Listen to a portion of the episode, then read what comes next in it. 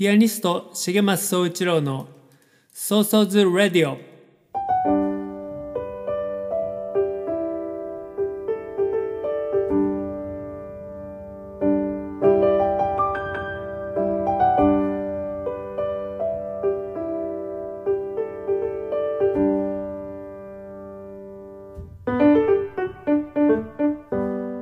この番組はピアニストの重松総一郎が音楽や芸術に対する思い日々の活動のことアーティストとして生きるということ生活や社会子育て政治のことなど気軽に話す番組です。その日の即興演奏など音楽も豊富にお届けします。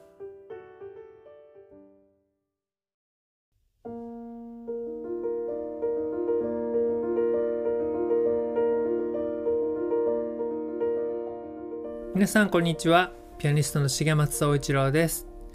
Soso's Radio 24回目になります。1ヶ月ぶりの配信です、えー季節はねすっかりもう初夏になりました、えー前回のラジオでは、えーオランダ在住の友人でフラワーアーティストのヒンムストラマイさんとそれからうちの娘の紬にゲストとして出てもらって、えーオランダのコロナ事情とかねそういうことについて、えー語ってもらいました。聞いて聞いていただけましたでしょうか、えーその時には結構あのマスクの話題特にマスクのデメデメリットについて結構こうね話題になったんですけども今やっとね日本も大きくこうマスク緩和っていうのかな、えーマスクを、まあ、外していく方向でね舵を切りましたよね、まあ、僕からしたらねもうやっとっていう感じなんですけどね。あのーもう僕もあの新聞等で、えー読んだりあとはね娘が学校でマスクに関するねプリントをもらってきたりしてまあそんなのもねよく見てるんですけど大まかに言うと、まあ、基本的に野外はマスクも外していこうと。で屋内でも2メートルのこうソーシャルディスタンスが取れてたり近距離で会話がないようだったらマスクを、まあ、しなくてもいいんじゃないかと、まあ、だからあの例として出てたのは人の少ない図書館とかではしなくても大丈夫みたいなね出てたんですけどまあどうなんですかね。あんまり人のいないスーパーとかどうなんでしょう。コンビニとかね。他のお客さんがあんまりいないんだったらコンビニの中でもしなくてもいいと思うんですけどまあそれから特にこうねどんどん暑くなって熱中症の恐れがあるので、えー子どもたちにはねこう外すように積極的に声かけしましょうとなっていました。えっ、とまあ僕僕は僕自身はですね自分の娘にはもう以前からマスク娘がつけてる時に今つける必要ある？っていうふうに言うようにしててうーん自分でねちゃんと自分の頭で判断する。そういうね頭を持つことはこうマスクのことだけじゃなくて生きるために必要なことなのでちゃんと自分の頭で考えなさいよっていうのはいつも言ってます。でももううちの娘なんか6年生だからいいけどもっともっと小さい子供はねまだ自分で判断もできないので大人がもう結構積極的に今外していいよとかってね言ってあげるべきじゃないかなと思いますね。えーもうこれまではマスクつけなさいってねそういう声かけだったのが急に一転するので子供は戸惑ってしまうと思うんですけど、まあ、慣れてきてもうみんながね割とマスクを外すようになれば大丈夫なんじゃないかななんて思ってます。まあのっけからねそんな、えーコロナの話でしたけど、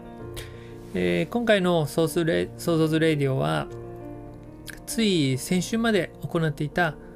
風の音楽家ツアーの話をしたいなと思います。最後までゆっくり楽しんでください。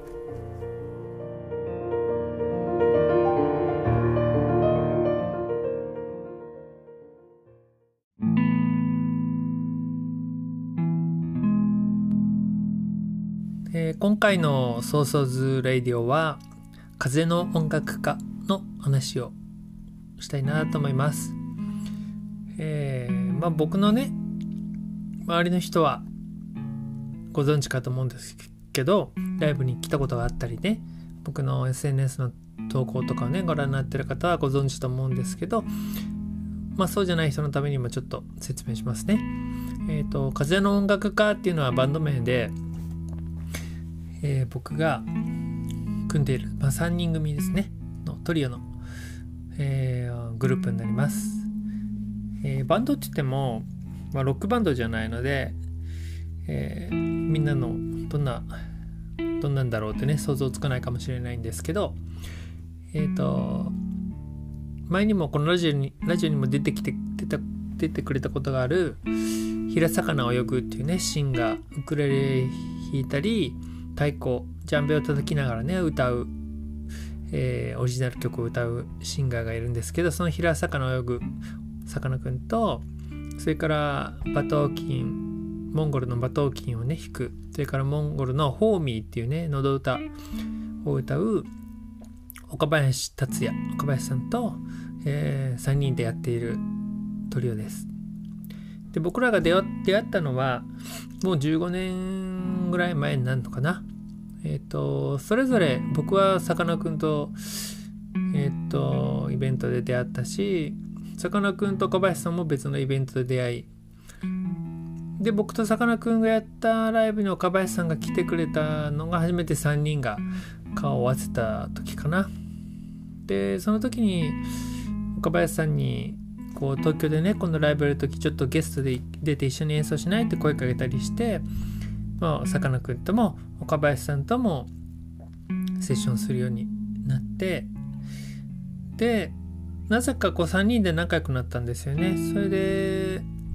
3人で初めて一緒にライブやったのはいつだったかな。もう随分前ですね。熊本のちゃぶ台っていうね小さなお店でセッションしたのが始まりでした。でその後こうちょこちょこね一緒にライブするようになってで123年前に僕が主催してたイベントで福岡の平尾台っていうとこにある野外音楽堂で広尾台野外音楽祭っていうのを毎年やってたんですけどそれに3人で3人で出る時なことになった時になんかバンド名がいるなと思って僕がまあ仮でね「風の音楽家」ってつけたんですけどまあそのまんま定着したという感じです。でまあ楽器はね僕以外の2人は民族音楽ででジャンルもね全然違うからちょっと風変わりな組み合わせでえー、まあ、それがねうちらのいいとこなんじゃないかなと思っています。で年数回ツアーをやってたんですけど2年前の春のツアーがコロナで中止になっちゃってで毎年ね春に九州ツアーしてたんですけど、まあ、どうしようあの3月の時ねみんなが本当にどうしようっていう時だったんですけど、えー、すごい3人でもね悩んで僕は大丈夫でしょうっていう考えだったんだけどやっぱさかなクンがすごく悩んでうんやっぱりもし誰か感染するって心配を考えたら僕は無理に開催はできないって言って、うん、じゃあそうしようって言ってね、えー、苦渋の決断をしました。でそれから2年なのででその前のツアーからって考えると3年ぶりにね3人でねツアーできたんですよね。で今回は熊本長崎大分福岡北九州とね5カ所でツアーしました。で初日に集まって、えー、練習をしてね23時間かけてこれまでのレポレパートリー全部引っ張り出してきて全部思い出しながら演奏してなんかもうそれだけでね3人で音を重ねられるってだけですごいなんかね嬉しい時間で。でそっからねツアーが始まってずっとあの車でね移動してたんですけどその旅の途中もそうやって練習してる時もライブしてる時もねそれからあとこうね毎晩毎晩打ち上げしてんの夜中まで飲んで語らってたんですけど、まあ、そういう時もねすごくなんか僕はねすごいたくさん笑ったなと思いました。なんかこうあのスポあのさかなクンと岡林さんのキャラクターをあのご存知の方わかると思うんですけどなんかね、えー、2人ともね面白いんですよね。でそんなコロナがあっても全然変わんないっていうか相変わらずな感じでなんかそれも嬉しかったし僕の場合そうやったそういう長年の音楽仲間みたいのがあの身近に住んでないのでこのね長崎にもあんま住んでないのでうんなんかそうやってね昔からの音楽仲間もう仲間っていうかこう同志みたいな感じですよね。集まって演奏して一緒に旅をするっていうのが本当にね楽しくて仕方なくてずっと笑ってたといういい旅でした。でもねそんな僕らでも最初の頃は結構大変でっていうのはそのさっきもちょっと話したんですけど音楽性が本当にバラバラなんですよね。楽器もジャンルも。バラバラでで個性もバラバラ。まあ個性バラバラっていうのはね、まあ、どんな人でもどんなバンドでもそうだと思うんですけどそのもともと一人一人がソロアーティストなんですよね。で一人でずっとライブもやり続けてて、まあ、例えば2時間のコンサートとかを一人で全部やってっていうアーティストじゃないですか。でそれを3人でやるってなった時にその一人一人が普段やってるその100%を持ち寄っちゃったら300%になっちゃってそれって何ちゅうのすごいってんじゃなくてやりすぎですよね。飽和状態っていうかね。で個性を潰し合っちゃうというか。お客さんもなんかこううんぐちゃぐちゃなもの見せられちゃうというかね。で3人でちょうど100%になるようにしないといけないなって。あの100%の力をもちろん持ち寄るんですけどでも出来上がる音楽としてはこう3分の1ずつ分担するというかね。なんかそういううん3人でちょうどぴったりな調和の具合の一体感というかそういうそこその状態に持っていかなきゃいけないんですけどそこまで行くのが結構大変でしたね。で特にえっとピアノは音がでかいんですよね。パトーキーなんかに比べるとそれからジャンベもでかいじゃないですか。だから僕がいつもソロでやってる調子でピアノを弾いた弾いたらバトーキンは聞こえなくなる。さかなクンのジャンベもいつもと同じ調子でどこどこ叩いたら馬頭琴聞こえなくなるみたいな感じであの音量もね3分の1の抑えて弾くっていうのは結構大変でまあでも紆余曲折を経てその猫性を生かしつつ楽器の特性も生かしつつこう調和できるようにだんだんなってきました。で今もできるようになったって言ってもこうソロの時みたいにね自分の音楽を一人で全部コントロールできるのと違って3人でうまくコントロールしなきゃいけないしそのね自分の音が大きくなりすぎないように常に気をつかなきゃいけないからすごいこういつもとは違う集中力でねやらなきゃいけなくて、まあ、大変なんですけどそれがねわざわざ3人集まってやる意味だしその3人がちょうどこうね調和できた時とか誰かの個性を生かせた時相手を生かせた時の喜びというかねうんそれはやっぱりソロでは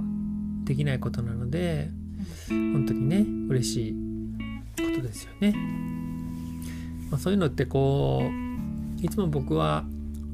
社会とね照らし合わせて考えるんですけど、まあ、いろんな個性の人がいて俺が俺がっていうんじゃなくて相手を敬って尊重してで手を取り合ってちょうどね調和して息を合わせていくというか調和してちょうどいい具合なものを作っていくっていうのはねこの社会を作っていくのと一緒なので、まあ、小さな生命体というかねバンドっていうのはねそんなもんだなと思ったりいつもします。でいつもそのツアーの最後のライブ千秋楽のライブではそんな楽しい旅が終わってしまうというかね。それとかそのさかなクンと小林さんへのありがとうのね感謝の気持ちでこういつも涙がいっぱいになってしまうんですけど演奏しながら。でもね今回はなんか涙が出てこなかったんですよね。むしろなんかこう初日のライブが嬉しくて涙が出てきてしまったんですけど今回の千秋楽はなんかそんなあまりね感傷的な気持ちにはならなくてなんかやっとスタート切れてねこれからまたスタートだっていうね再スタートだっていうそういうすがすがしい気持ちで終わることができました。でそのまたね少しずつオリジナル曲が増えてるんですけど、えー、今回のツアーから演奏し始めたね新曲なんかもあって、えー、その新曲もねえーと「みんなが幸せでありますように」っていうタイトルなんですけど僕があの曲のね原案というか土台を作ってコード進行とかね。でそれにそれをさかなクンに渡してさかなクンがそのコード進行に合わせてメロディーと詩を作ってくれてそれで3人で構成を展開とかね考えていくやり方がいつも多いんですけど今回のその「みんなが幸せでありますように」っていう曲もあの僕が原案を作ってね原型を作ってさかなクンがすごい素晴らしい詩とあのメロディーをねつけてくれました。またねみんなにこういろんなところでね聞いてもらえるのがねすごく楽しみでまた次のねツアーは白紙なんですけどえ僕はちょっとね今年9月にレコーディングをするっていうのもあるので自分の曲の練習をね一番にやんなきゃいけないから、まあ、またね3人でできるのは3人の曲をまた練習しなきゃいけないのであのそのレコーディングが終わってからでじゃないと僕はできないかなと思ってるんですけどまたね皆さんのところに音楽をね届けられるのを楽しみにしています。としてもあの僕の長年のお客さんの人なんかはピアノのソロが好きであのあんまりね誰かと一緒にやるライブに足を運んでくれない傾向があってまあそれはもっともだと思うんですけど僕もね自分の好きなピアニストいますけどそのピアニストの めちゃくちゃ好きだけどトリオでやってる時よりソロが断然好きなんですよね。だからその気持ちすごくわかるけど風の音楽家は風の音楽家でできない音楽を作っててなんか僕のライブにはないこうね笑いがあったり笑い笑える瞬間というか何だろうな笑顔でね楽しめる瞬間があったりもちろん感動もあったりしてね、えー、また新しいものに出会ってもらえるそんなトリオなのでまだねライブ来たことがない人には是非ね来てもらいたいなと思ってます。ではここで1曲ちょっと聴いてもらおうかなと思います。風の音楽家の曲をねちょっと古い録音になるんですけど、えー、トレインソングっていうね、えー、代表曲があるので聴いていただこうと思います。えーと、これは2017年に行った佐世保ミュージックピクニックでの録音なんですけどもこのトレインソングっていうのも僕がこの曲のね原型を作ってコード進行全体の流れを作ってこんなの作ったんだけどって2人の前で弾いてあいいねって言ってちょっとセッションしてみてそれをさかなクンが一回持ち帰って詩とねメロディーを乗っけてくれました。でまたそれにを歌を聴きながら演奏しながら構成を3人でねアレンジを考えていくんですけどあのー、僕から見たらさかなクンのもう長年見てるので見てるんですけどさかなクンのねこう詩の世界のいいところのこう集大成みたいなね感じになっててなかなかこの音楽で聴くと詩まで聞こえづらいかもしれないのでまたねテキストで読んでもらえたら嬉しいなと思うんですけど、えー、こうまあ僕は最初作ったコンセプトはあんまり深くは考えてないんですけどまあ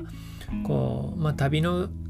曲でねうん僕ら同じ列車に乗って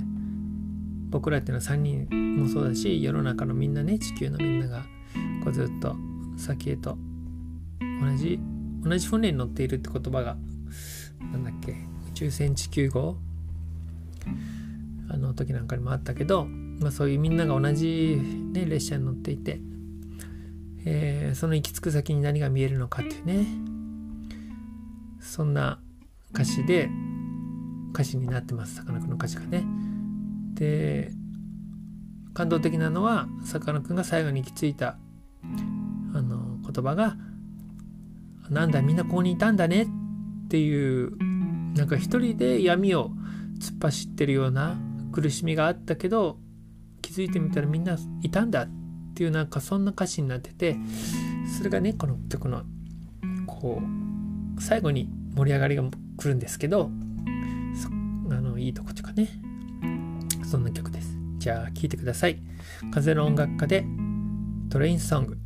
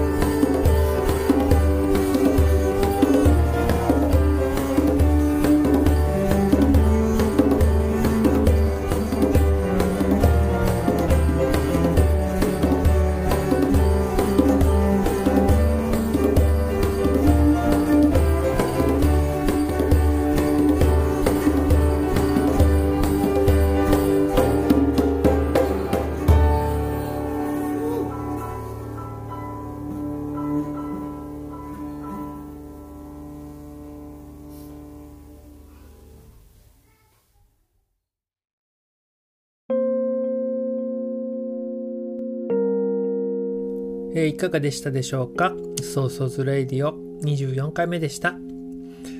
なんかあのー、風の音楽家のね話で全然興味のない方には全然楽しくない話だったかもしれないんですけどまあさっきも言ったんですけどこう人と一緒にね生きていくっていうことはこう音楽でもバンドでもこの社会でも地球でもね全てに通じることなの。と僕は思ってるので、まあ、そんな意味でもね、え、興味持って聞いてもらえてたら嬉しいなと思います。でもそのさかなクンには前このラジオにもね、えー、ゲストで出てもらったんですけどいつかね岡林さんにもね出てもらえたらなと思います。また彼もねなかなかの面白い人なので、えー、出てもらいたいですね。えっ、ー、とじゃあいつものことですが最後にねライブのお知らせをしたいなと思います。えっ、ー、と3月4月5月とね結構みっちりライブできて本当にねコロナの前にだいぶ8割ぐらいね戻った感はありました、まあ、もちろん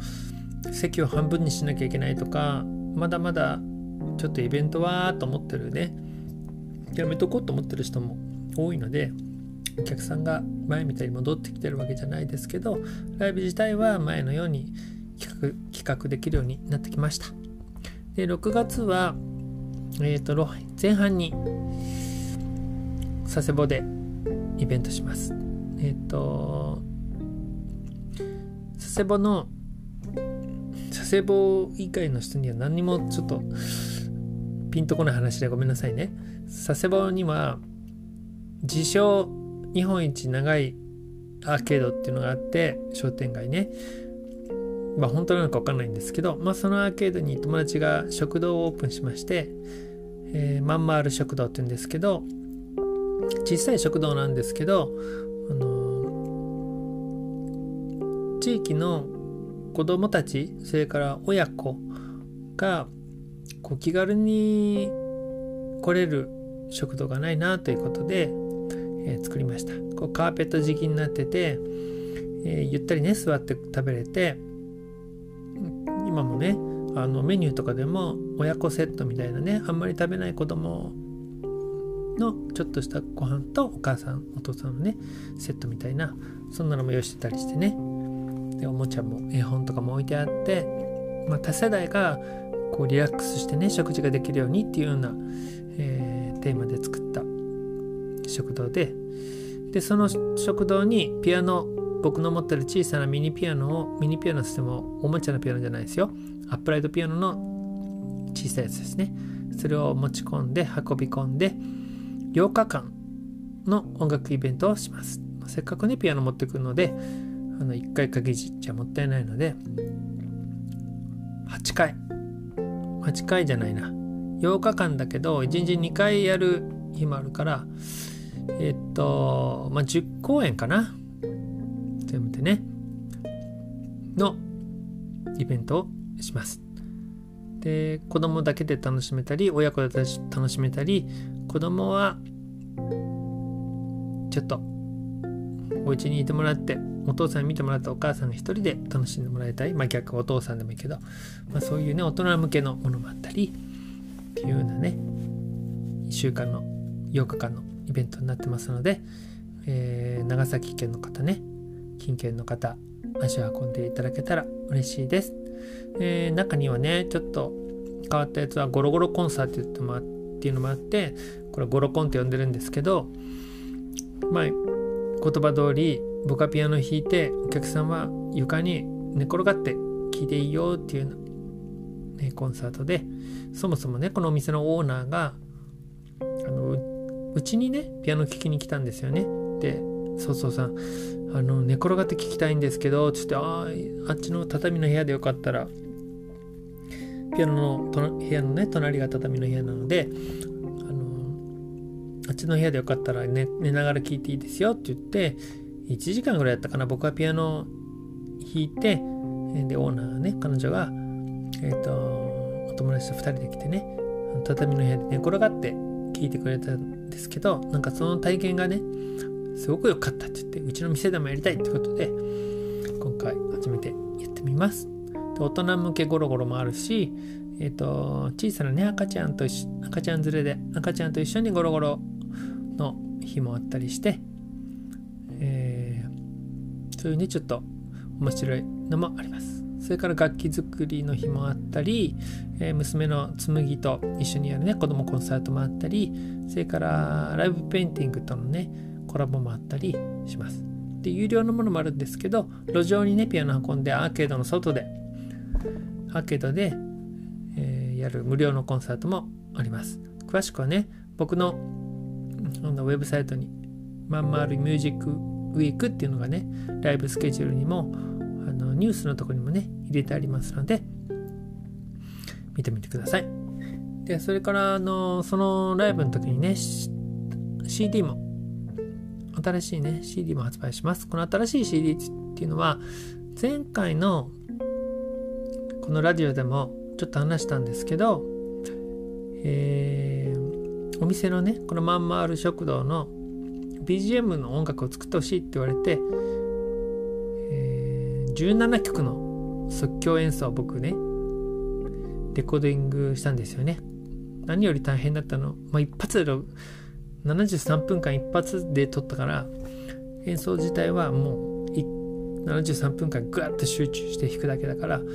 それはまあ大変というかいつものことなんですけどそれを17個にこう切ってね編集して17個のタイトルをつけるのが大変でした。でその CD はね、まあ、このイベントのあ違う違うこのお店で流すためのもので一般販売をねする予定なかったんですけどあの欲しいっていうね方がいるみたいなのであの一般販売もねしようかと思って CD を用意しています。のでね是非このイベントにお越しいただいてお買い求めいただけたら嬉しいなと思います。もしねこれ遠方ででもどうしてもその CD が欲しいという方いらしたらね